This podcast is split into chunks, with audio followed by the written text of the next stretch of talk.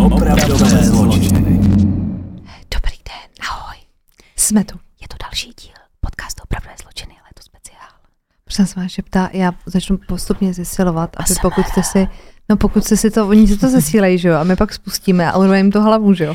Takže my tolerantně, Jo. teď už si to můžete nastavit, už začínáme mluvit postupně Nahlas. naší hlasitostí. Jo. Dobře, jsme tu s eh, dalším dílem uh, vašich příběhů, jak už říkala Barča. Naznačuje tak i barva za námi. Ano. A na úvod bychom chtěli říct, že to, co máme na sobě, není pyžamo, ale teplákovka. To je důležitá věc. A druhá důležitá věc, pokud byste nám chtěli napsat svůj příběh, občas se ptáte, jděte na web opravdové zločiny.cz, tam je kontakt, kontaktní formulář a tam na začátku si můžete vybrat v té lištičce, s jakým dotazem nebo s jakou věcí se na nás obracíte. A tam můžete právě dát, že píšete příběh a my budeme vědět. A nezapadne to nikde. Tak. A já mám první příběh od Radka. Není to anonym, podívej. Ahoj Radku. Ahoj Radku. Bylo mi asi 8 let, měla jsem v té době o 4 roky staršího bratra. Bydleli jsme v pátém patře. Trošku mě to přijde jako matematická úloha. Víš, Ještě to, když mě bylo 8, brácha byl o 4 roky starší, takže už ti běží v té hlavě, takže mu bylo 12. Bydleli v pátém patře. A teď to bude. Kolik bylo jeho mámě? Když, no, když Radek a jeho bratr eh, vyrazili oba dva z druhého patra, za jak dlouho dorazili do pátého a kolik bylo jeho mámě a jak se jmenoval táta?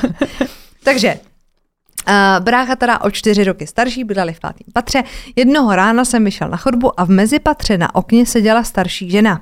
Možná by to nebylo nic divného, kdyby neměla nohy směrem ven. Paní mě viděla, slezla a já to šel říct mámě. Mamka vylezla a začala se vyptávat, co tam dělá. Prý čekala na jednonohé, jednonohého staršího souseda.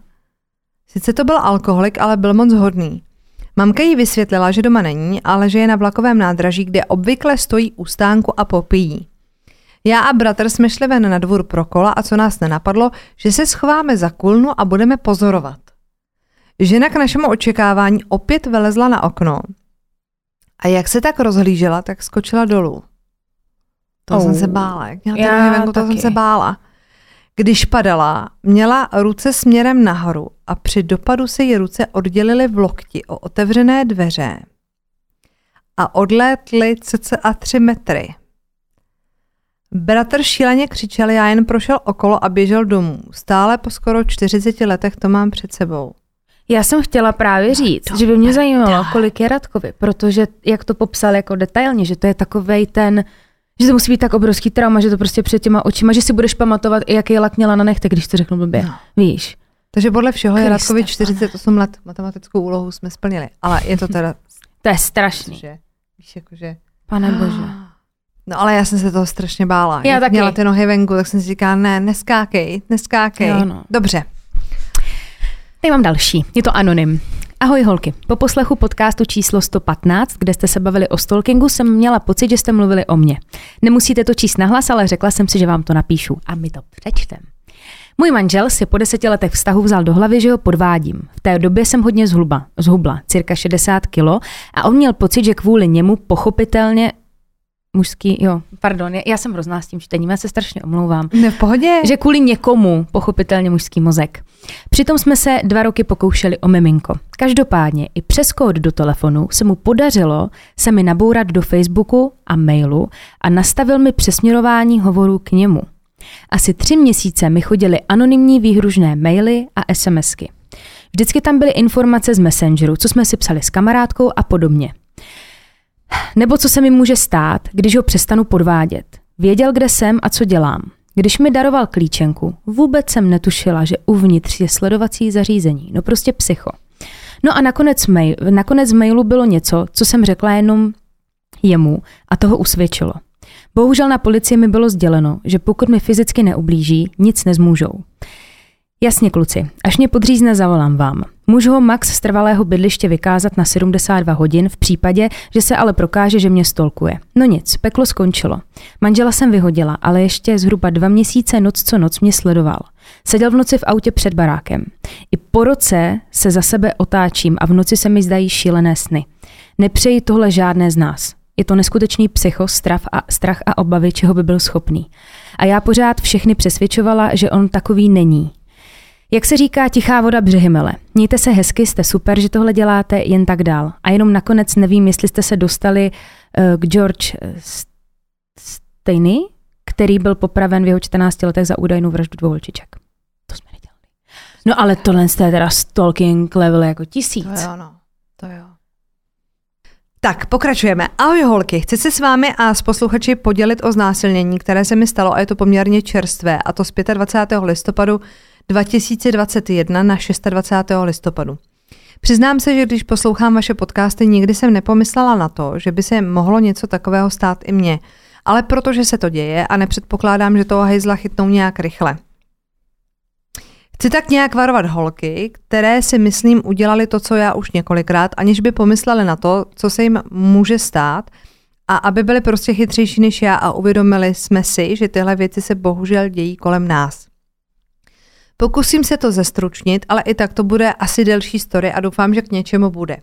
Ve čtvrtek 25.11., když se rozhodlo, že se kluby do, od dalšího dne zavřou, tak jsme šli s kamarády do klubu a tam vše probíhalo tak jako každý dobrý večer. Byla sranda a spousta alkoholu. Pak jsme se přesunuli do jiného klubu, kde jsem se nad ránem uvědomila, že mám dost a že jestli chci zvládnout jít ráno do práce, tak je nejvyšší čas jít domů. Měla jsem slabou baterku a tak jsem si nevolala Bolt ani Uber. A tak jsem si před klubem odchytla klasického taxíka.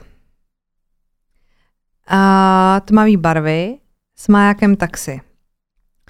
Vzhledem k tomu, že jsem byla přeci jen pod vlivem, tak si nejsem jistá, jestli jsem si sedla dopředu či dozadu, ale myslím, že dopředu a usnula jsem. Protože jsem to měla 20 minut z centra a do té doby pro mě byl taxík něco, jakože jsem v taxi, jedu domů, jsem v bezpečí. Bohužel se ukázalo, že jsem na velkém omylu. Řekněme, že pak mám střih a když jsem se dostala k sobě, bolela mě hlava jako blázen, co se posléze ukázalo, že mám takový hematom a bouly na hlavě, že mě někdo přepadl. Můj první pohled chlap, kolem 40 let šlachovitý, tak 168 cm, nade mnou polonahý a pod ním svlečená jen v podprsence. A ten hajzl se snažil dostat do mě. Jestli tam byl, než jsem se probrala, nevím, jen se mohu modlit, aby tomu tak nebylo, ale od té doby jsem se s ním začala prát. Když viděl, že to úplně tak nejde, zkoušel to se mnou po dobrém a začal se mnou komunikovat, že ať mu pomůžu, že je to tak správně, proč nechci a tak dál. Prostě nedokázal pochopit, že nechci a chci domů. Protýkám, že auto bylo zamčené a nešlo se dostat ven. K mé smůle, když jsem se už z auta snažila volat 158, tak jsem si v té panice zablokovala telefon. Nicméně viděl, že ani přemlouvání mě nedostane, tak na mě zase skočil. Tahala mě nohy od sebe a jeho agresivita se začala stupňovat a v tu chvíli mě začal škrtit. Když jsem cítila, že bych mohla ztratit vědomí a že se z toho auta také nemusím dostat, přistoupila jsem na jeho hru. A nevím, co mi to přeběhlo hlavou a řekla jsem si, že je to chlap a jde mu jen o to se udělat. Řekla jsem si, že mu vyhovím a v tu chvíli díky bohu polevel a já se mohla vymanit ze sevření. Podotýkám, že i když mi dusil jednou rukou, tak byl v takovém rauši, že měl neskutečnou sílu. A já, i když jsem měla dvě ruce na to je dostat z mého krku, tak jsem neměla šanci. Nicméně, když polevil, řekla jsem, že tady OK, do mě nepůjdeš, ale pomůžu ti tím, že ti ho vyhoním a on na to přistoupil. Jenže jak jsem ho dostala do ruky, snažila jsem se mu ho zlomit, až urvat a prosím ublížit. Teď vidím, že to bylo zbytečný, protože jediný, co jsem od toho dostala, byla pekelná facka, díky které mám tak akorát naraženou čelist.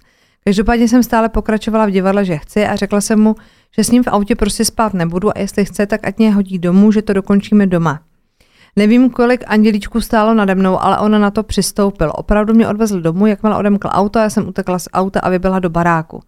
Řekněme, že tím ta fyzická hrůza skončila. Vysloužila jsem se ráno na hlavě otok krku, takže budu teď týden ráda za polévky, petech je v očích, což jsou popraskané žilky od dušení, modřiny po celém těle, včetně naražené čelisti a celkového pocitu jako srážka s nákladním vlakem. Doma jsem lehla, že to zaspím a půjdu normálně do práce a nikomu nic neřeknu. Nicméně jsem se svěřila šéfové a ta mě přesvědčila, ať jdu na policii a tak jsem šla.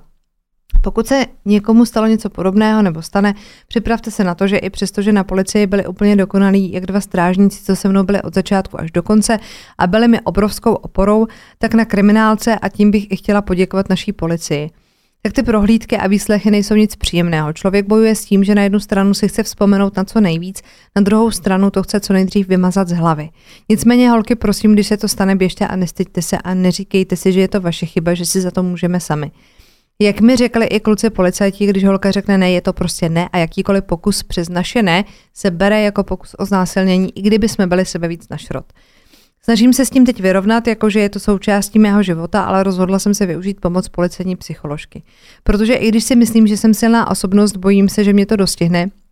A hlavně teď vám tohle všechno píšu dva dny po té celé události a cítím, že mě to prostě poznamenalo. Takže když se vám to holky stane a myslíte si, že jste sebesilnější, nechte si pomoct. Omlouvám se, že je to tak dlouhé, je to čerstvé, ale chci tak varovat všechny holky, protože jsme opravdu sakra zranitelné a těmhle věcem kolikrát chodíme naproti. Takže já si teď dám od taxíka pauzu, ale vy když pojedete, nejezděte sami, radši si zavolejte třeba tátu, jako když nám bylo 15, tenhle zážitek za to nestojí. A když se vám to stane, běžte to nahlásit, prosím, ať tihle hajzlové schoří v pekle. Děkuji holky, holky za podcasty, co děláte, i když si dám od těchto věcí teď asi pauzu, určitě se k vám vrátím.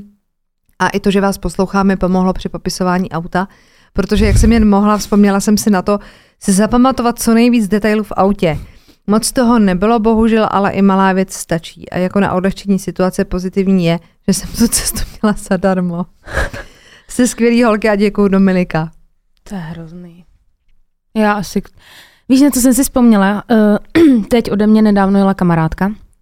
Taxíkem nevím, pod jakou společností jela, ale myslím si, že už to má většina z nich. A já jsem na tom trvala, že i když jsme byli lehce připitý, mm-hmm tak jí říkám, dej tam, ten, tam je nějaká že takový, můžeš sdílet to jako safe a normálně no, ti přijde, uh, ty si vybereš, komu to chceš poslat, mm-hmm. ty si mhm. třeba WhatsApp nebo Messenger a přijde ti, ahoj, jedu v tomhle autě, taxík, tohle jméno řidiče, jedu odsaď sem a vlastně ti přijde, někomu můžeš poslat. Samozřejmě to hrozně složitý, když jste úplně navátý, ale zkuste na to fakt jako myslet. Tam, bude, to... tam bude stačit, jako minimalizujete to riziko už jenom tím, že si nevezmete auto z ulice. No, jo, Protože když máte tu apku, tak máte to v té historii, že vlastně je ten člověk dohledatelný. Samozřejmě může se to stát i tak, to jo, ale, ale reálně předcházíte měli, tomu. Ano, mělo by ho jako zarazit to, že už je vedený někde v nějaké aplikaci a vy potom jako ho můžete usvědčit díky tomu. No. Takže to by jako stačilo. Neberte si auta, protože samozřejmě je jako hezký zavolat tátovi, ale samozřejmě třeba táto ze Žďaru na Cázovou by pro mě asi nejela, jsem nebyl rád, víš, tedy ráno. Ale a jenom, aby to nevyznělo tak strašně, že už se nikdy nikdo nepodíváme ven, neberte si prostě taxíka z ulice.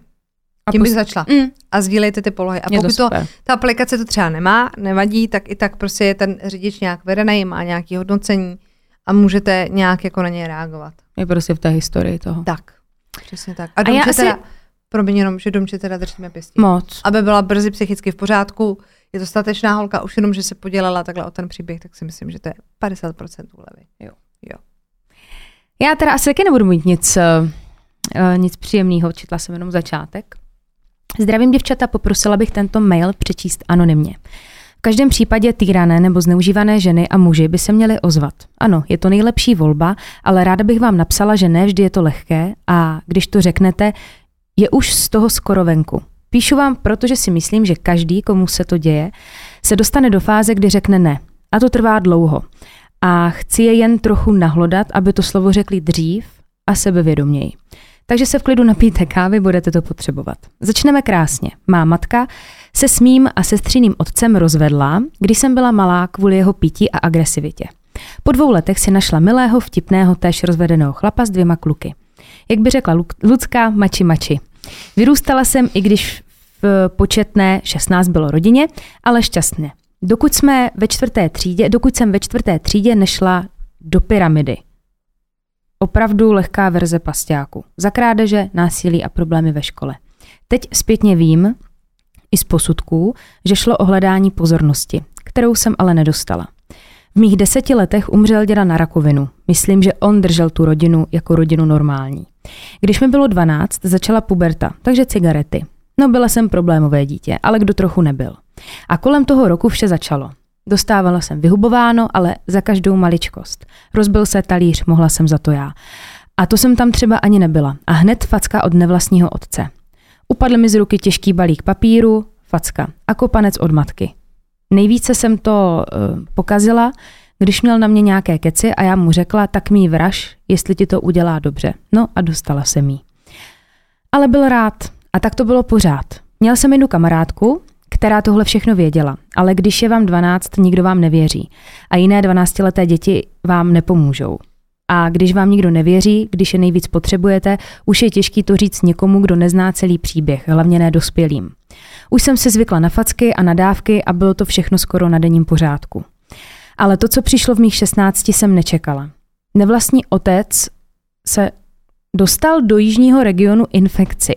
Tak co vás asi napadne? Postará se o to sám nebo jeho žena. Ale u nás to bylo jinak.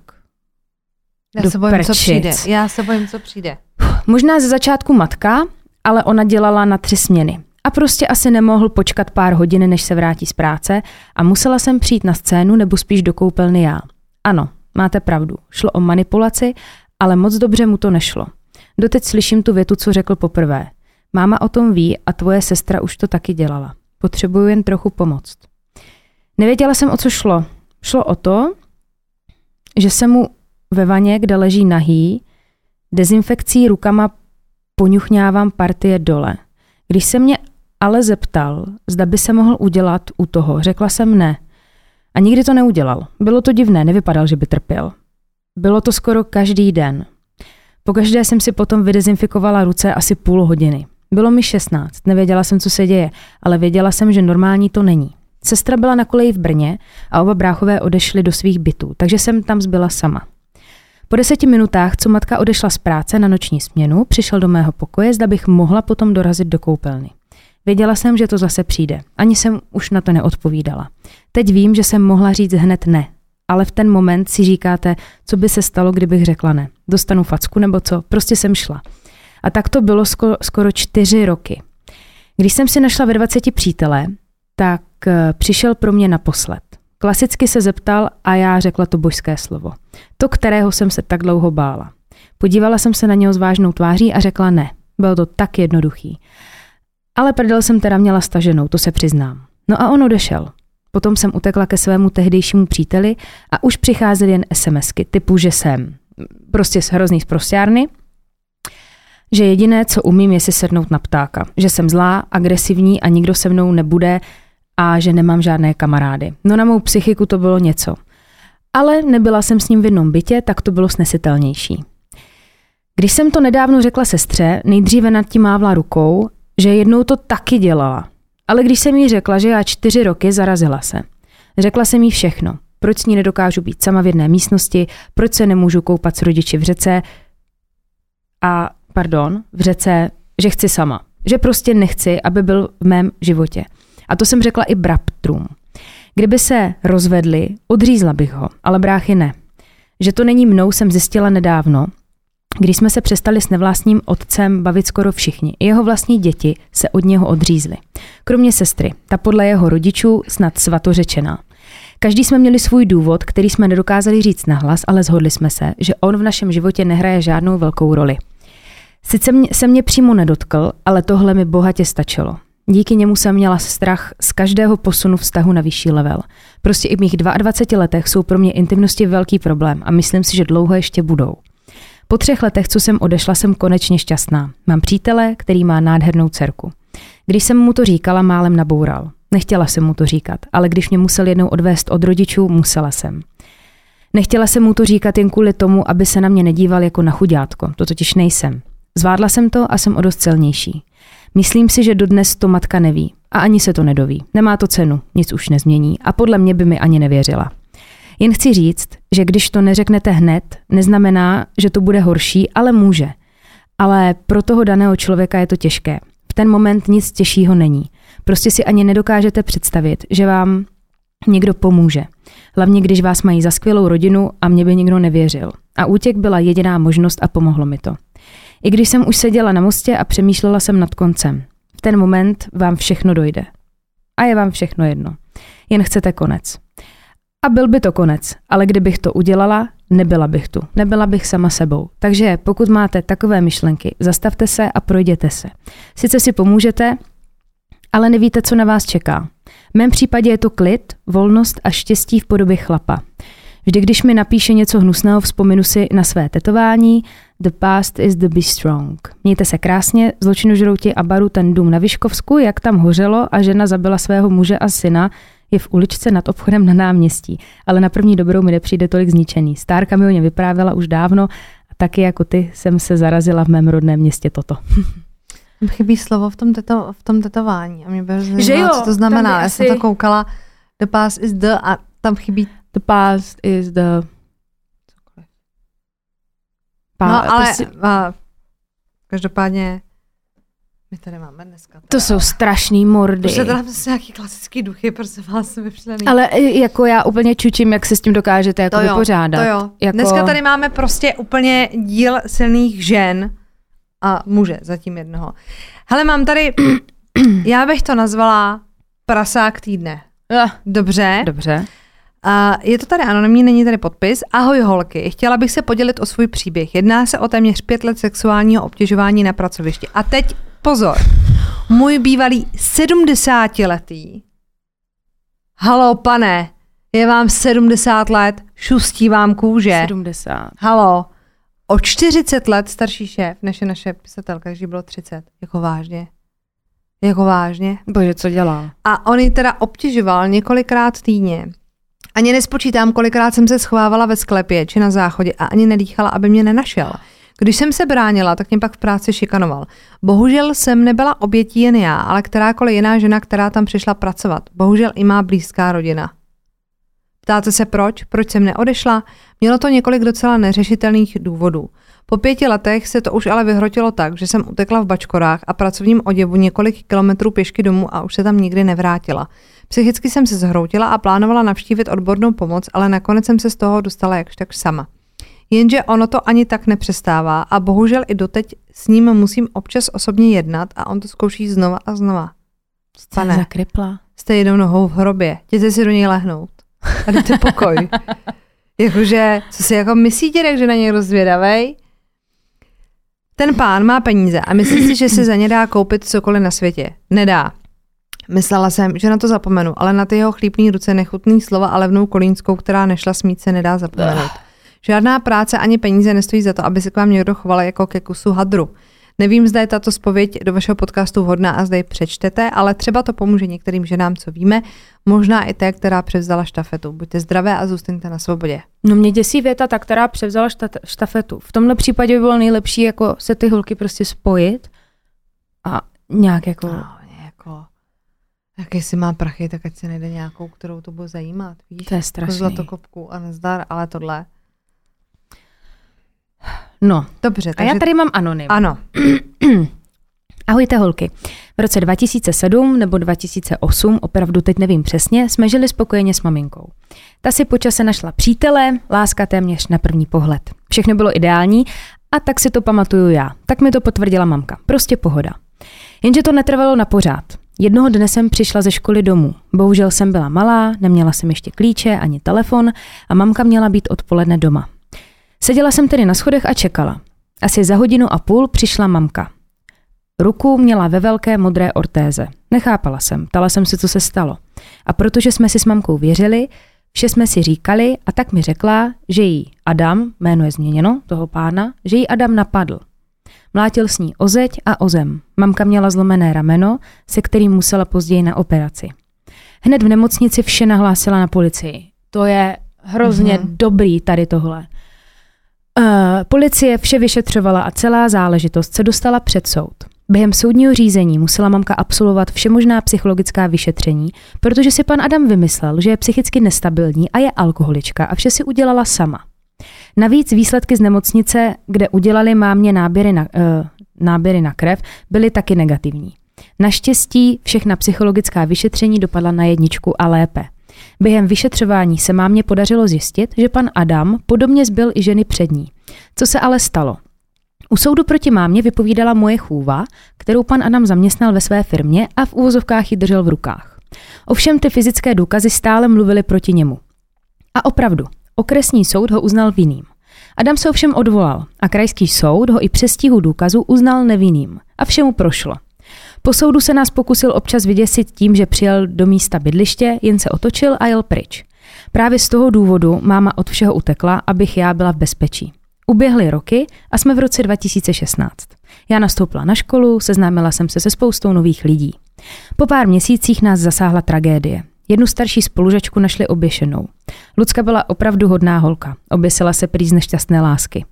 Co má tato nešťastná tragédie společného s prvním příběhem? Onou nešťastnou láskou byl zmiňovaný Adam. To jsem zjistila díky sociálním sítím a známým.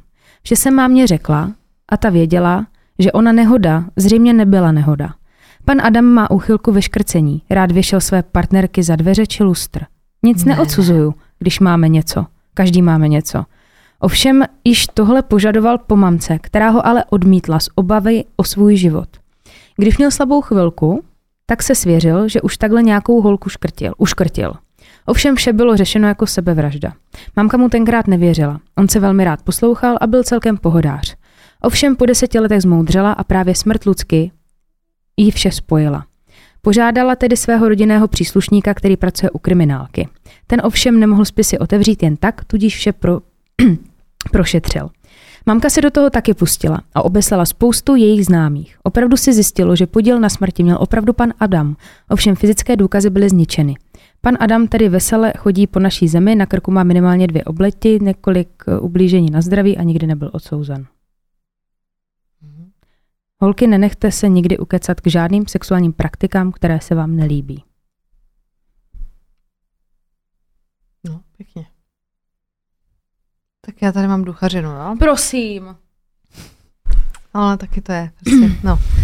Michal nám píše. A další muž? My si vás vážíme. Ahoj holky, pokud se tady mohu podělit, napsal bych vám jednu, která souvisí se šestým smyslem zvířat, který jsme měli kdysi taky, ale bohužel civilizace a přílišné pohodlí nás o něj připravilo. Celý příběh začíná smrtí mé ženy, která mě opustila před pěti lety. Měli jsme dva pejsky, labradorku Natašu a útulkového pejska Mazana. Jelikož Nataša byla fenka, tak jsem si myslel, že fixace na páníčka je přirozená. Když jsem přišel ráno z práce domů, byla a, mým polštářkem a neexistovalo, aby si panička zkusila to též. Jednoho dne si však Nataša usmyslela, že bude ležet venku pod schůdkama a nepůjde domů. Bylo nám to divné, ale přikládali jsme to jejím bolavým kloubům. Jednou večer mi volala má žena a ptala se, jestli vím, koho měla na návštěvě. Netušil jsem. Byla bouřka a žena byla v kuchyni a krájela maso na guláš. Na ty ten pejsek přišla domů, vzala se kousek masa, koukala do obýváku, ložnice a hned vyběhla ven. Domů jsme ji už nedostali, když jsme se o to snažili. Ženu asi za týden odvezla sanita a domů už se nevrátila. Po její smrti jsem se pokoušel na ty dostat do domů, venku byl mráz a já chtěla, aby byla v teple. Nakonec se nám podařilo ji dostat na verandu, ale ta noc byla utrpením, na ty slintala a seděla na jednom místě. Když se mi pustil ven, evidentně se jí ulevilo. Následující noc jsme jí pomocí prostěradla vynesli před dveře bytu.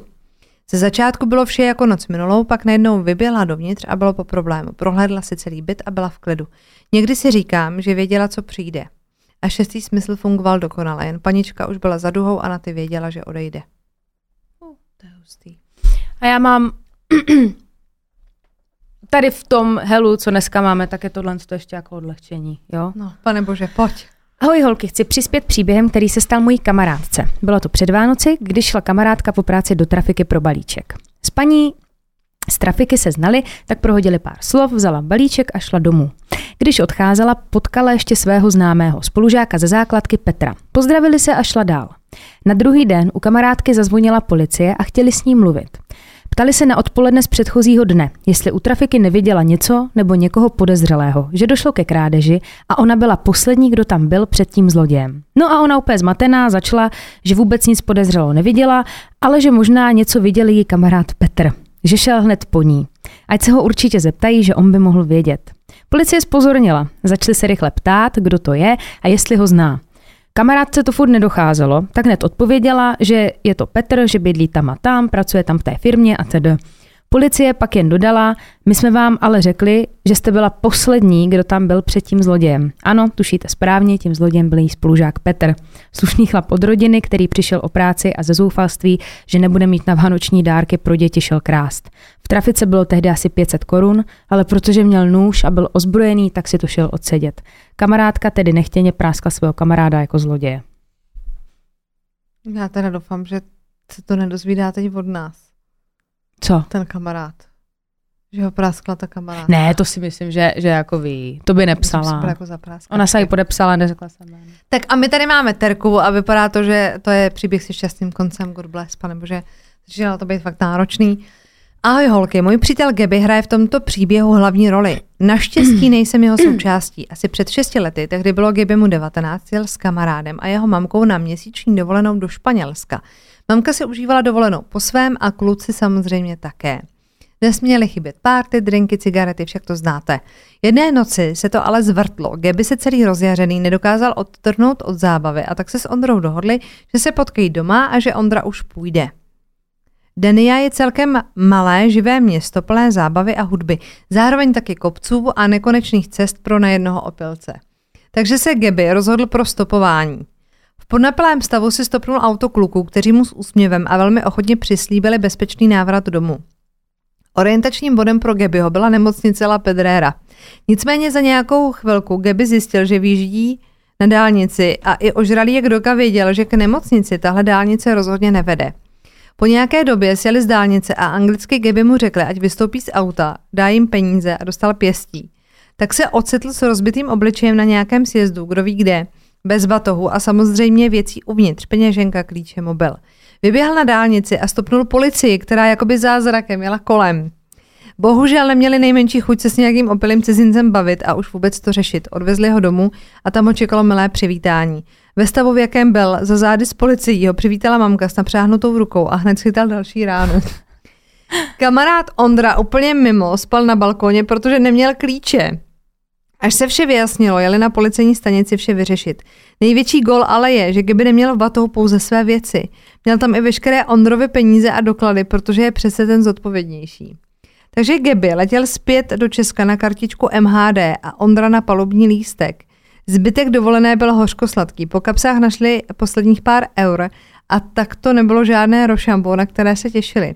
Místo cigaret hledali po zemi nedopalky a pili nejlevnější krabičáky.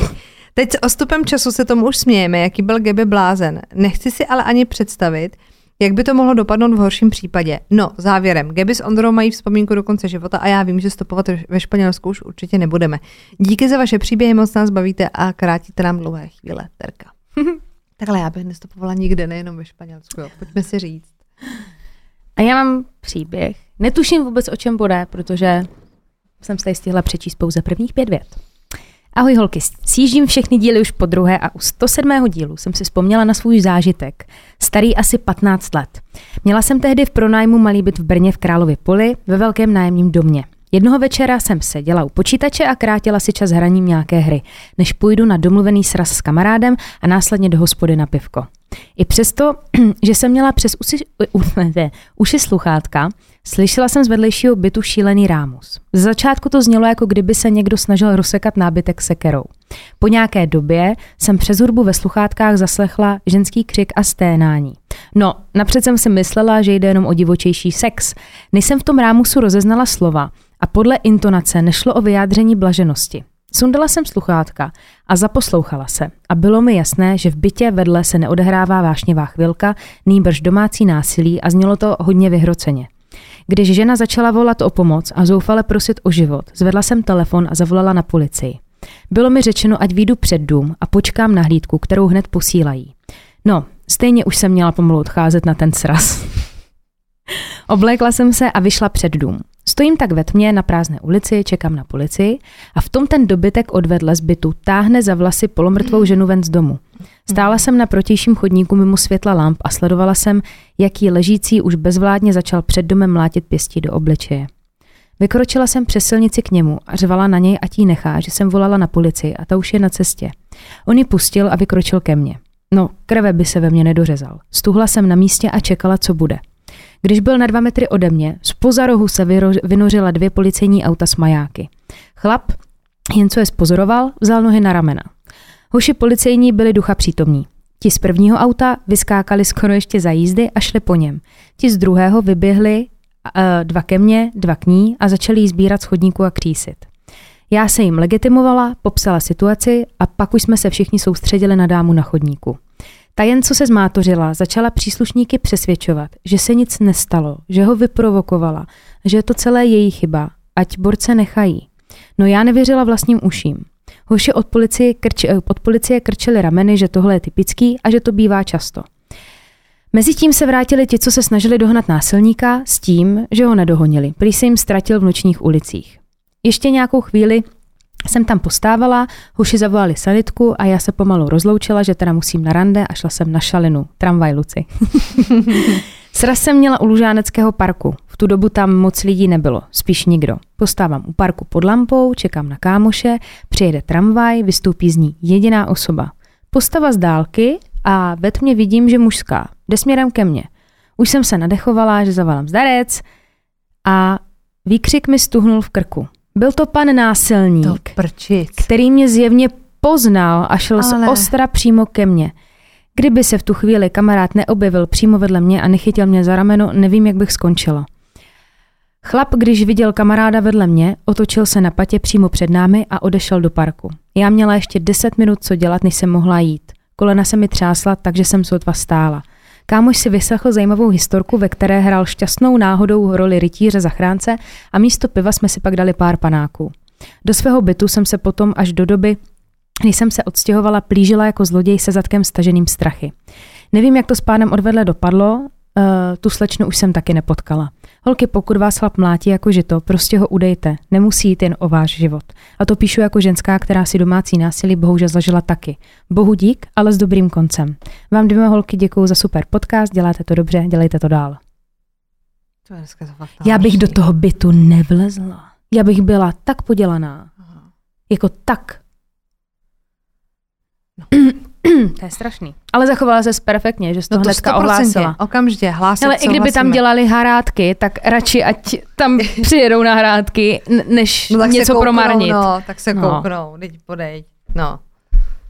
No, to je krása. Dobře, a píše nám Bára. Uh-huh. A nejsi to ty. Ne.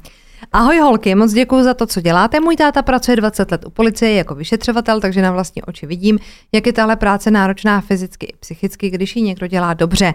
A taky logicky tohle téma žeru. Až s odstupem času jsem pochopila spoustu věcí, které jsem dřív nesnášela. Jako to, že mě držel zkrátka a taky ten jeho přehnaný strach o mě a o bráchu. Tak to my naprosto chápeme. To my naprosto, naprosto chápeme. Protože dostal spoustu lidí do vězení, tak měl logicky strach, že se mu někdo na nás bude mstít a taky věděl z první ruky, co se děje v okolí. Mám dost tvrdou školu v tom, jak na sebe dávat pozor a jak se v určitých situacích chovat a jsem za to vděčná. Každopádně některým situacím jsem bohužel předejít nemohla. Příběh první. Když jsem chodila asi do třetí třídy, našla jsem mrtvolu. Tak to nemyslíš, ne? Cože? Chápeš, jako Tak jsi to řekla.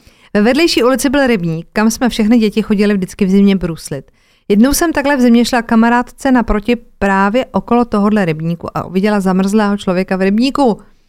Je tam dost nízké zábradlí a tak asi jak šel večer od někud, tak přepadl a do rána tam zamrzl. Táta mi vždycky říkal, že mrtvých už se bát nemusím, tak jsem jako správná policejní dcera zavolala z budky policii. Co bylo dál, už nevím, ale doteď, když jdu okolo, si na to vzpomenu a přemýšlím, jestli mě to nějak nepoznamenalo. Píše, že jsi perfektní, podle mě ne. Nikdo nejsme poznamenaný vůbec. Ne. Příběh druhý. Už asi 11 let žiju v Brně, no tak chápeš to Bára a z Brna, no tak chápete to. Jela jsem jednou domů na Mendlovo náměstí rozjezdem.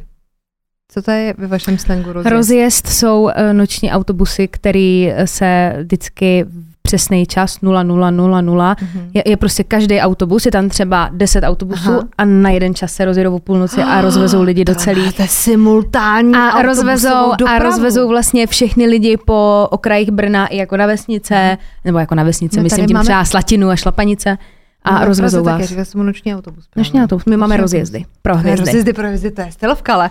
A musíte být nějak oblečený do toho, nebo víš, Musíš být ožrala, jinak tam nemáš, nemáš přístup. Barče bude vědět, že přes den je to eh, dost frekventované místo, tak pozor, tak Menlovo náměstí známe já. to bych zase, jo, to bych se chtěla ohradit. Ale večer je to tam dost hnus. Vystoupil se mnou chlap, který vypadal naprosto normálně, ale když jsem viděla, že jde po stejné straně ulice, jako bych měla jít já ke svému bytu, tak jsem radši zvolila druhou stranu ulice s tím, že když zmizel, tak jsem si řekla, že zašel už někam domů.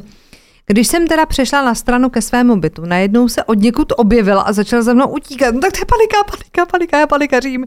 Když už na mě zezadu sahal, tak se mi na poslední chvíli podařilo vysmeknout a na první dobrou strčit klíče do zámku. No chápeš to? To mě by se nepovedlo určitě.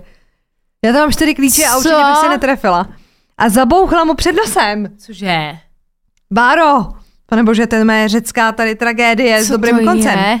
Doteď mám z toho dost trauma a vím, že jsem měla obrovské štěstí. Jezdím radši z práce taxíkem domů a jednou mi, no a tady mě nesedí ten rot, jo. Jednou mi taxikářka vykládala o tom, jak tenkrát vezl jo, a její kolega Dahlgrena na letiště a byl úplně v šoku, když zjistil, co to, udělal, co to udělal. Byl prý na něj hrozně milý a vtipkoval. Ty no fuj. bláho. No tak to je hustý. No. Báro, ty se zážitkami jenom hemžíš. Teda, Báro, ty jsi normálně menší k opravdových zločinů. Počkej, ty máš dlouhý příběh. Takže, Takže, pojď. přeji vám hezké ráno, odpoledne či veter. Very good veter a je večer. Very good veter. Podle toho, kdy to čtete. Jednoho červencového odpoledne po dešti, je to začíná jak nějaká povídka, Úplně slyším ten Že? déšť, jak padá. No. jsem projížděl lesní cestou, když v tom jsem uviděl u cesty mokrou, špinavou a ubrečenou ženu. Zastavil jsem se a zeptal se, jestli je v pořádku a jestli nechce hodit do města. Celá ubrečená a znatelně vystrašená mi začala říkat, že potřebuje pomoc, že její sestru drží proti její vůli nějaký týpek a jestli jí nemůžu pomoct. Chvíli jsem nad tím přemýšlel. Nechtěl jsem, aby mě vytáhla někam do lesa a tam mě přepadli zloději. Ale když jsem, když jsem si ji prohlédl, všiml jsem si, že na spoustě místech je odřená a potlučená, takže jsem usoudil, že mluví pravdu, ale nechtěl jsem to podcenit. Auto jsem zaparkoval u kraje a sebou jsem si vzal pouze, pouze klíče od auta, kdyby náhodou tam přece jen nějaký zlodějček byl. Běželi jsme po cestě zpátky do lesa, když v tom projíždělo auto. Odchytili jsme ho a pána, co v něm seděl, jsme vytáhli sebou. Po uběhnutí pár desítek metrů jsme doběhli k bráně. Zamčen, eh, ta brána byla zamčená řetězem a zámkem. Za ní byl barák, stodola a zarostlej, zabordelařený dvorek, prostě jak vystřižený z hororu. Jen chybí půlnoc a bylo by to dokonalý. Jen co jsme se všichni sešli u brány, začala nám žena říkat, že máme počkat, kde jsme. Ona přeleze bránu, vyláká chlapa ven, schová se a mezi tím, co my odlákáme k bráně, tak ona prej půjde pro sestru. Já bych to nepochopila. No, já bych tam stála a co po mně chtěla? Ty by mi to Jako, že- neřekla. A, takže znova, ještě jednou, jak jsme to říkali, tak to je, jak, No, no, když co- dostáváš cože- rozkazy, cože- prostě no. MI5 útočí prostě. Ne, bože. Takže přeskočila bránu a zaběhla do baráku. Během vteřiny jsme uslyšeli křik. Co se to, asi vylákávala toho chlapa. Asi teda. jo. Co Ano. se to tu sakra děje? Kdo je sakra u brány? Najednou z baráku vylezl do půl pasu oblečený bijec. Namakanej a zřejmě dost opilej nebo na drogách, možná obojí. Jak šel k nám, tak se mu rýsovaly svaly, žíly a šlachy po těle. Vypadal jak zápasník, dost naštvanej. No Budu mu tohle je- říkat bručoun. No jestli byl bručoun na drogách, tak ty jsou nesmrtelný. To v životě neutlučíš no ne. takového člověka. V životě ne. Jak se k nám přibližoval, tak furt řval, co chceme a proč tu jsme. Stál jsem jak přikovaný s, myš- s myšlenkou, co jsem komu provedl, proč jsem se na to nevykašlal. Že, a teď jeho úkolem bylo, co ona ho měla vylákat. vylákat. A co byl ten úkol jeho? Ona mezi tím vlastně, uh, ono se to povedlo, ona měla přelez Ona bránu vylá- vylákala frajera, a oni stalo. si měli všimnout to, že jsou u té brány ty týpci a to mělo To vylákat bručouna, což ano, se stalo. A ona Měla mezi tím odvést tu sestru, už asi ne- nedomysleli, co udělají pak. jako, To je jako komedii, ví- a teď, No. co budeme dělat? a pak vemte na ramena. Takže. myšlenka, co jsem komu provedl, proč jsem se na to nevykašlal a tu ženskou neposlal do háje, tak jak by to udělal každý druhý. Ale už jsem hold, ale už jsem tam hold stála, nemohl jsem odejít, jelikož bych tím ohrozil tu ženu v baráku a její sestru. Za vynaložení všech sil jsem se uklidnil a sledovým klivem, klidem, jen co přišel řvoucí k bráně, jsem mu řekl, nic se neděje, jen jsme zaslechli, že jsou tu nějaké problémy, můžeme vědět, o co jde? Díky bohu se Bručoun uklidnil ale stále protivně, protivnej na nás koukal a říkal, že je dobře, že nemáme problém a blá, blá, blá. Nic normálního z něj nevypadlo. Mezitím jsem si všiml, že chlap, kterého jsme vytáhli z auta, je vychrtle jak Slenderman s telefonem v ruce, připravený volat policii. Pomyslel jsem si, jestli nás Jestli na nás Bručoun vystartuje, tak v naší situaci není šance se mu ubránit, ani kdyby nám pomohly sestry. Zachování klidu mi značně stěžoval Hubeňour, který Bručouna neustále provokoval policií, že jí zavolá a během chvilky tu budou. Jenže on si vůbec neuvědomoval, že než vůbec zvedne operátorka policie, tak Bručoun vběhne ven a oba nás sežere zaživa, prostě blb. Po chvilce napětí vyběhla žena z baráku a křičí na, Bručo, na Bručouna, kde je moje sestra, co si jí udělal. Přišla až k němu a řvala vsteky na něj, až to nevydržel a hroznou silou do ní strčil, až odletěla na zeď jak hadrová panenka. V ten moment to začalo být ostrý. Jelikož hubeňour řval, že volá na po- Prosím vás, a proč teda ten Slenderman neveme ten telefon a nezavolá? Prostě... Policii se nevyhrožuje, to se prostě volá. Ano. Ano. Zavolejte a nebo držte hubu. Tak co to bylo? Jelikož hubeňour řval, že zavolá policii s telefonem v ruce, ženská na zemi, ale při vědomí. Bručoun kýpící vsteky, řvoucí na ženskou a následovně na hubeňoura, že mu nikdo vyhrožovat nebude. A už šplhal na bránu, že ji přeskočí. No to je skvělý. Jelikož měl celou dobu v ruce svazek tří klíčů a nebyl schopný zjistit, který pasuje do zámku, další důvod, proč si myslím, že byl svetovaný, taky měl dost rozšířené zorničky, ale v tom už se nevyznám. Jak lezl na bránu, hlava mi jela na plné obrátky. Za celou dobu jsem neřekl ani slovo. Jediné, na co se soustředilo, celé mé vědomí, byla jedna věc. Jak zvládnout tuto situaci? Přemítal jsem nad tím, jak bychom ho mohli zmást, utéct, zavolat policii nebo zůstat snažit se zbra- bránit nejhoršímu. I když jsme nad útěkem, i když jsem nad útěkem přemýšlel, tak nebyla šance, že bych to udělal. Pevně jsem se postavil a připravil se na smrt, která lezla přes bránu. V ten moment vypadal jak naprostý psychopat. V momentě, kdy už to vypadalo, že přeskočí bránu, mu sklouzla na na- noha a spadl zpátky na dvorek. Nečekali jsme ani vteřinu. Ženská se zvedla, přelezla bránu a šli jsme pryč celkem rychle. Neušli jsme ani 20 metrů, když v tom jsme uslyšeli řev. Tak ty mi budeš vyhrožovat policií, mě Ty nikdo vyhrožovat nebude. Slenderman furt tam stál. A já- že zavolá to policii. Bába už s klukem pryč. A on, já zavolám na policajty, já, za, já zavolám policii. A tam policii. Ty jsi leoparda. Když se řekne hubeňor, víš, co mě se vybaví, to je, jak se jmenuje, road trip. Jak tam je ten divný týpek, krpatý, má asi 30 kilo a vyspí se s tou obrovskou černoškou a má to jí spodní prádlo. A oni mu říkají, ty jsi slíknul leoparda, tak tak si představuju toho hubeňora, jak vyhrožuje tou policií. Takže ten křičel, jo? Ano, ano. Najednou železná rána. Je. Jako by se někdo odrazil od brány a přeskočil ji jedním skokem. A taky, že ano. Mimochodem ta brána měla přes dva metry a výplň brány byly jen svislé trubky. Ten moment jsme se otočili a viděli Bručouna, jak sprintuje za náma s nabělýma šlachama kolem krku a šíleným výrazem na tváři. Pamatujme si, že má ty klíče od auta, snad to Pane bože, vyjde. Začali jsme utíkat k autu a už nás doháněl. Jen co jsme vlezli všichni do auta, hubeňoura, byl bručoun u auta a napřehoval se, že uhodí pěstí do čelního skla. Jen tak tak nastartoval auto a odjeli jsme pryč. Později v autě jsme se dozvěděli, že sestra té ženy nechtěla odejít, že Bručon byl propuštěn z vězení a bude zase nastupovat za pár dní. Neptal jsem se za co. Taky jsem se dozvěděl, že na tom pozemku ani neměl co dělat. Prý ho eh, měla někomu hlídat a ta žena a Bručoun tam přišel a přivlastnil si ho. Největší perla je to, že ten dům se nachází zhruba 100 metrů od hlavní policejní základny. Auto se měl zaparkované doslova u jejich plotu a koukal se na obrněná vozidla za ním. Pod svícnem je největší tma. I přesto, že k ničemu nedošlo, to byl dost hrozný zážitek. A od té doby nevídu z baráku bez tejzru na medvědy. Představa této bezmoci a zoufalství, že nemám proti němu šanci se ubránit, je dost hrozná. Díky vašim příběhům jsem si uvědomil, že jsem mohl dopadnout mnohem hůř a vážím si této zkušenosti. Nedovolím si, aby, aby se kvůli tomu eh, aby se kvůli tomu ze mě stal zbabělec a bál se kamkoliv jít. Ba naopak. Děkuji, že jste mě vyslechli.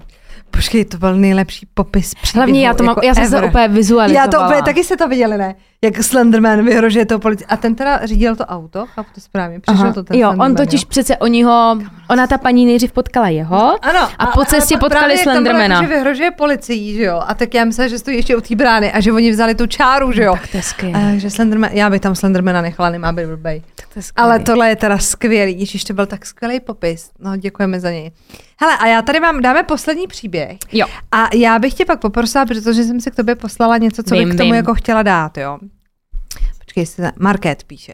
Ahoj holky, než jsem vás začala poslouchat, tak mi nedělalo problém jít na rande s týpkem z Tindru a klidně s ním jet cca 100 km od domova na výlet. To nás všechny. Market, to nás všechny. To jsem poznamenaný až teď, až teď. S tímto chlápkem jsem taky zažila příběh, který vám chci už nějakou dobu napsat. Asi vás hned napadlo, že mi něco provedl, ale nebojte se, tento příběh dopadl dobře. Takže já si slíkám ty punčocháče, odkládám tu lepku, přestávám být jako, jak se jmenoval? Být či nebýt, to není Otelo. Um, m, m, No, to já vím, ale víte, koho myslím? já vím. No, že se, jakože, když se vypráví tragédie, Já tak vím. já si představím Být či nebýt, je to Macbeth? Ne, Macbeth to není, do prčic, jak se no, to tak teď jmenuje? jsme teda ale v koncích a ty budem za úplný dilemy. Ale za úplný, Jo. být či nebýt, to je, oč Tak tu to běží. klasika. No. Tak to, že je to Shakespeare, jako víme, ale to není to, jak se jmenoval. Tak chápete to? No prostě každopádně, já si teda slíkám ty punčucháče, co v nich čtu tu tragédii a Ano. podkládám tu lepku, protože on držel tu lepku, že jo. Si na tím vzpomeň, protože jinak nemůžeme ukončit ten díl, ty lidi nás zapálej. Tak, tento příběh dopadl dobře, ale jak to, když to Já googlit, už to googlit. Ale máme, ne, tak přemýšlej, na to musíme přijít, negoogli to, na to musíme přijít. A teď si ty lidi rovou ty vlasy, že jo? Jak dvě Lily tady vzpomínají.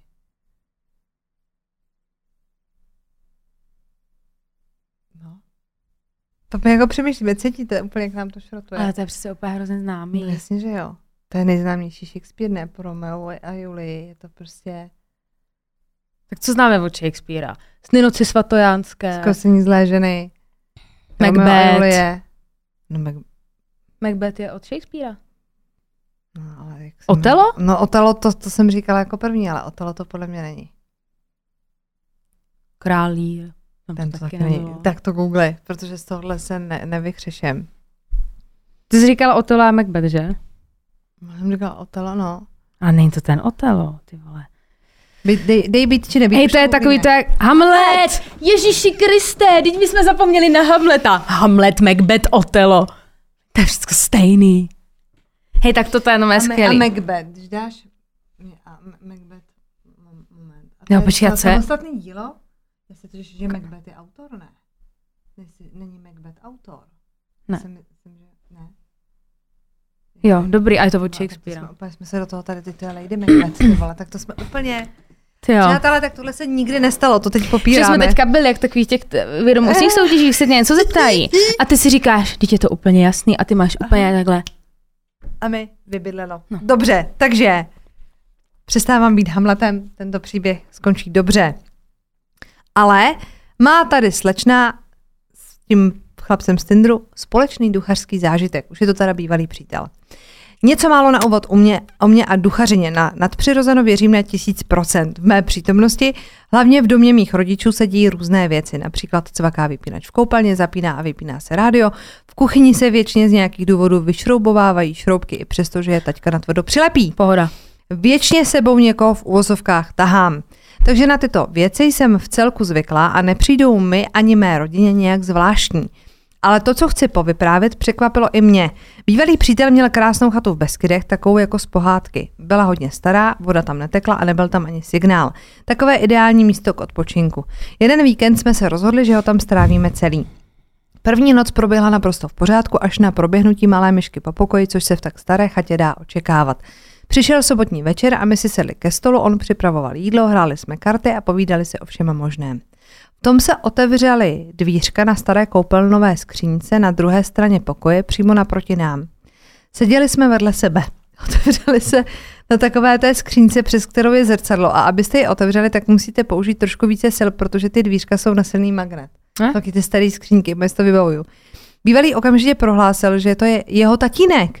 Umřel před cca pěti lety, prostě to z něj vyletělo. A já jako stará ezoterečka vím, hmm. že tyto myšlenky, které z vás vyletí, ani nevíte, jak jsou pravdivé. Takže jsem mu to věřila. Já seděla u stolu a čekala, co bude. Takže vlastně potkávačka s tchánem. On začal nervózně chodit po chatě a měl ve tváři výraz, který jsem u něj předtím nikdy neviděla. Myslím, že byl vyděšený. Já okamžitě ucítila obrovskou únavu a věděla jsem, že si to bere veškerou moji energii. Začalo se mi chtít hrozně spát, skoro jsem nemohla udržet oči. Začala jsem se teda chystat do postele, ale přípal, přítel mi to nechtěl dovolit. Chtěl jít okamžitě domů, že tam nebude. Já ale měla špatný pocit, že se po cestě domů něco stane. Byl předvečer Mikuláše a venku už byla černočerná tma. Když jsme se tak dohadovali, co teda budeme dělat, tak jsme si všimli, jak se ve vedlejším pokoji rozhoupalo na věšáku na bundy ramínko. Ale ne jen tak, ale pěkně ze strany na stranu. Mě ale pořád něco táhlo do postele, lehla jsem se a nechtěla jsem vylézt ven, jako by mě tam něco drželo.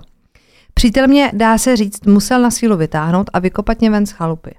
Když jsme odcházeli, tak udělal obrovskou chybu a začal nadávat něco ve stylu, tak si to zůstaňte vy, zprostý slovo.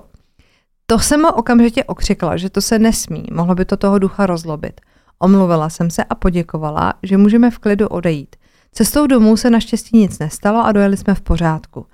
Byla jsem vyčerpaná, takže jsem si sundala jen kalhoty a šla spát. Bylo cca 22 hodin a druhý den jsem vstávala k poledni. tak to vyčerpaná jsem snad nikdy nebyla. Vaše zločinožroutka Market. A teď já tě poprosím, že si to odemkla. Protože já jsem, přátelé, naše kamarádka a bývalá kolegyně Viktorie mm-hmm. tvrdila na Instagramu, že má doma ducha. A někdo jí poslal, jak odvést duši pryč. Mm-hmm. A já jsem si udělala screen, protože jsem si říkala, že bychom to mohli někdy použít. Jo, to z toho Instagramu. Je třeba vždycky zapálit bílou svíčku, ta symbolizuje čistotu a ochranu a nechat ji dohořet. A měli byste s těma entitama jednat s velkým respektem, což tady píše ta Market, abyste je jako nenaštvali. Máte tu duši jako oslovit a požádat ji, aby opustila ten váš příbytek. Mm-hmm. Měli byste se ujistit, že to, co je jako trápilo, už jako netrápí, což úplně nevím, jak se jako ujistíte, víš, jakože tak už je to netrápí, tak běž.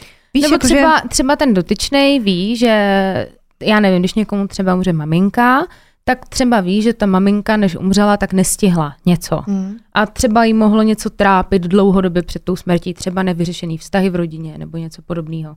Tak třeba takhle je to myšleno, jako uklidnit, no, že... No, oni tady jako popisují, že vlastně byste měli té entitě říct, že běž, je ti jako odpuštěno. No, Asi jo. bych se v tom nešťourala jako víc, že bych jako, řekni mi, co se stalo. A pomáhá taky taky to vykuřování šalví a tak dál, to je jako stará, stará známá věc, ale můžete si prej uh, vytvořit i ochranný totem a že si vyberete nějaký jako předmět, který je spojený s pozitivní energií, třeba sošku nebo prostě něco, co, co jako, z čeho doma cítíte, že jako to je dobrý. A ta, máte ji postavit v místě, kde se ty jevy jako vyskytujou. A tím, že do té jako vy věříte tomu, že to má jako pozitivní energii, tak do toho vkládáte tu pozitivní moc a mohlo by to tu entitu jako vyhnat. Mm-hmm. Nevím, jestli by s námi souhlasili lidé uh, z filmu Zajetí démonů, že to jako stačí, ale samozřejmě ono záleží, co tam na tu entitu máte. Pak teda, ty svíčky, to je jasný, že oheň spaluje jako negaci, takže je dobrý třeba v každé místnosti, když máte pocit, že máte toho ducha, tak zapálit tu svíčku. Pak můžete mít třeba nějaký jako kameny, které jsou jako ochranný a pak s nimi samozřejmě zacházet jsou kameny, které nabíjíte slunečním světlem, někteří se nabíjejí v noci, takže podle toho to dávat třeba jako na okno a, a tím jako čistit ty energie v tom domě. Za mě sůl. Mm-hmm. To je prostě uh, z filmu vystřižený. A je to tak, že máte dát misku se solí do rohů té místnosti, kde se vám jako vyskytuje, takže vám straší plácnu po býváku, tak do všech rohů té místnosti dáte jako misku se solí. A my jsme to tady podle mě už jednou řešili, ale tu sůl. A vybavuju si, že jsme si dělali srandu z toho, když mají lidi třeba byt, kde jako straší a nemáš tam roh. Jo, tak co třeba bydlí, bydlíte třeba v rotundě. No tak pokud bydlíte v rotundě, tak, tak asi po obvodu celé rotundy. Tak jste nahraný, ano. A když jako bylo... nepomůžou svíčky, ani sůl, ani drahý kameny, ani to, že s tou entitou promluvíte, je čas na exorcismus. A pokud ani to nepomůže, nepomůže, tak to prostě prodejte tu nemovitost. V lepším no, tak... případě, pokud jste v nájmu, tak prostě změňte nájem. Tak a pokud to jde po vás, tak jste v háji. Hmm. To už vám ale, ani sůl nepomůže. Ale exorcismus bude dobrý. Exorcismus bude dobrý. A je teda pravda, že já třeba doma tu šalvii taky mám. Jo? Jakože vykuřovala jsem byt jenom jednou. Takhle, já totiž, to se mě málo ví, jo. Takhle, ty to víš. Ale já jsem hrozně nemehla, takže jsem schopná ten byt jako zapálit, jo. Takže u mě musím jako opatrně. Ale mám jí doma prosichr, jak jsme měli takový ty, jako, že ti bouchne prostě Jasně. proseko, který odmontuješ, nebo slyším, že něco spadne a já se jako nezvednu. No nezapálila jsem to ještě, ale jenom ten pocit, že to jako doma mám, mi jako pomáhá. Já se jako musím pochlubit, my máme, já jsem možná i říkám, máme vysvěcený dům knězem. Hmm? Jakože každou místnost obežel, požehnal tomu domu, oběd si dál. No takhle, naše sousedí by doskoukali, taky. jsme tam jako... Jako takhle, my nejsme jako věřící, jako rodina, že bychom chodili jako do kostela, ale třeba jsme tady řešili, že třeba hrozně ráda chodím do kostela, jako do kostela, nemusím jako sednout, nebo podle mě, když je jako člověku ouvej, tak je to takový to jako místo, kde cítíte to bezpečí a takový ten klid, že mám k tomu takový vlastně hrozně zvláštní vztah tady k tomu. A i když vlastně nejsem věřící, že třeba nechodím na mše a na podobné jako věci, tak vlastně něčemu jako věřím, že si vlastně z toho dělám takovou svoji vlastní jako víru a bylo to jako pro nás všechny jako hrozně zajímavý. Tak já třeba věřím někam tomu. jako jedu do zahraničí nebo do jiného města, tak do kostela jdu vždycky. Mm-hmm. Ale my, takový, já bych tomu říkala, v našem případě, že my jsme takový jako línější jako věřící. Asi křtěná? Ne. Já jsem? Moje babička chtěla, ale moje máma to zakázala. Jo, mě pokřtě. A to, se- to se možná Mami, a taky- mami, a proč to zakázala vlastně? Ty jsi jako nebála, že moje duše skončí v pekle? Třeba se bála toho, pekelné. to, co se stalo u mě, že mě pokřtili a kněze srazilo auto do týdne. Jako vážně se To to, by stalo. mojí mámě bylo jedno.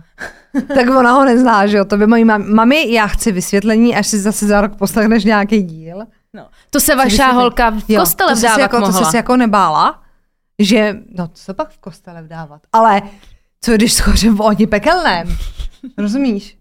No. A nebo v sexovém městě v tom seriálu pak řešili, že chtěli pokřít, že jo, ten Steve s tou Mirandou měli to dítě. Aha. A ta tchýně říkala, aby neskončilo, že jeho hlava pak pluje v nějakém tom vzduchoprostoru. Oni neříkali v pekle, ale nějak tomu místu, jako Jo, jo. říkali, že skončíš Někde. někde. Hele, skončíme v obě někde. I já jako křtěná. Ty, nekřtěnec a já křtěně skončíme stejně někde. Ale tak já bych se mohla nechat ale klidně, ale to bych musela chodit. Víš co, já vám něco řeknu. Ono jako křtí ty děti, ty děti, to je jako strašně jednoduchý. Ale když chcete pokřít jako dospělý, tak chodíš taky rok někam na přípravu. Nějaký Já ty- jsem si to zjišťovala, protože já se chtěla vdávat v kostele. Katechismus, ne? No, no a musíš jako poctivě. Když to, když jste dítě, tak vám polejou hlavičku je po všem, že jo? To dítě nemusí mít nic, že jo? Takže já, kdybych teď chtěla jako pokřtít, abych skončila v ohni pekelném, no, tak už mě to bude stát nějakou přípravu. Hm. No tak či tak, když si jako pokřtěná, tak jako jsme líní křesťanky. Jako nechodíme v neděli do kostela. Jako v něco věříme, ale víš jak. No, teď, proto říkám, že já jsem jako, že si to tak jako věřím, že něco je, ale mám takovou svoji vlastní víru. Není oficiálně zaregistrovaná, nemůžete se ke mně nikdo přidat, je to jenom moje víra. Jo, to je jenom její víra. Jenom moje. Nikdo neubere nic, prostě nic. No, takže prosím vás, opatrujte se nám, děkujeme za vaše příběhy, posílejte nám je dál a My se těšíme zase příště. zase příště. Říkám, Zase příště. Co bude opela z těch příběhů tady? Já jsem se rozkousla. Takhle, my dvě hlavně pojeme do knihovny a nastudujeme si, co napsal Shakespeare. Jo. Já se fakt stydím. Chápeš to? Jakože takyhle základní nedostatky. Ale já si třeba pamatuju, ve Stratfordu nad Avonou se narodil, ať to vyžehlíme, a psal v blank versu. Nad Avonem, ne? Ty Avonou. Ve Stratfordu nad Av- Avonou, Avonem. Avonem. Stratford Avon, jako je to. Jakože v že angličtině. Avon, takže se takhle opravdu, že to je Avon. Ale já jsem maturovala uh, z dějin divadla a toto si pamatuju, protože jsme tam tenkrát jeli po stopách Shakespearea. Byla to strašná nuda. Strašná Fakt, nuda. jo, a to, jsem, to bych čekala Jo. zrovna, že to bude jako zábavnější. Nebylo Ne? to zábavný. Bylo to Ne. se školou. To tě nebaví. Počkej, je to Stratford nad Avonou, kámo, teď no, mě no, úplně... ale ty to říkáš dobře, ale špatně to skloňuješ. Jo. Nad Avonem, podle mě. No takhle, já už jsem jako Avon lady. Avon je tady. Schválně, Já jo. už nebudu říkat nic, protože to bude špatně a budu muset vrátit maturitní vysvědčení. Avon? No, a to to je Jako Avon? Ale, ale já bych to skloňovala jako nad Avonem a ne nad Avonou. Ale Avonou. zase, když je to řeka. Nad Avonou. Už jsem se lekla, že mám... Vidíš? Tak se tě omlouvám, ty se vždycky skloňuješ nad Avonou. A teď zjistíme, že se tam vůbec nedá Že to, že to napsal nějaký, někdo jako typu nás to napsal někam do Google a on tam vyskočilo. Jo, dobrý, Birthplace, Shakespeare. Uju. Počkej, a hodnocení? 4,4 zpětně. Já v tom, nic u toho domečku byla, vůbec si to nepamatuju, protože tam byly obchody okolo. No a má to nějaký ještě malá. teda evidentně, ale mouchy, když to má hodnocení 4,4. Hm. Asi nevymaloval. No takhle, takže... Uh, Takže já přemýšlím, jak z toho jako vybruslit, jo? Ale já si myslím, že z toho nemusíme vybrušovat, to se prostě stane. Tak snad víte, že nejsme dementky, ne? No to si právě nejsem jistá, jestli to víte. Takhle, my měli lístky i na maršu, ale protože ona pracuje, tak tam nejdeme. Takže i tak jsme se chtěli vzdělávat. Pozor, pracujeme na sobě. Takhle, je důležitý přiznat si, že i letos máme co dohánět. Přesně tak. Tak. Tak se mějte krásně.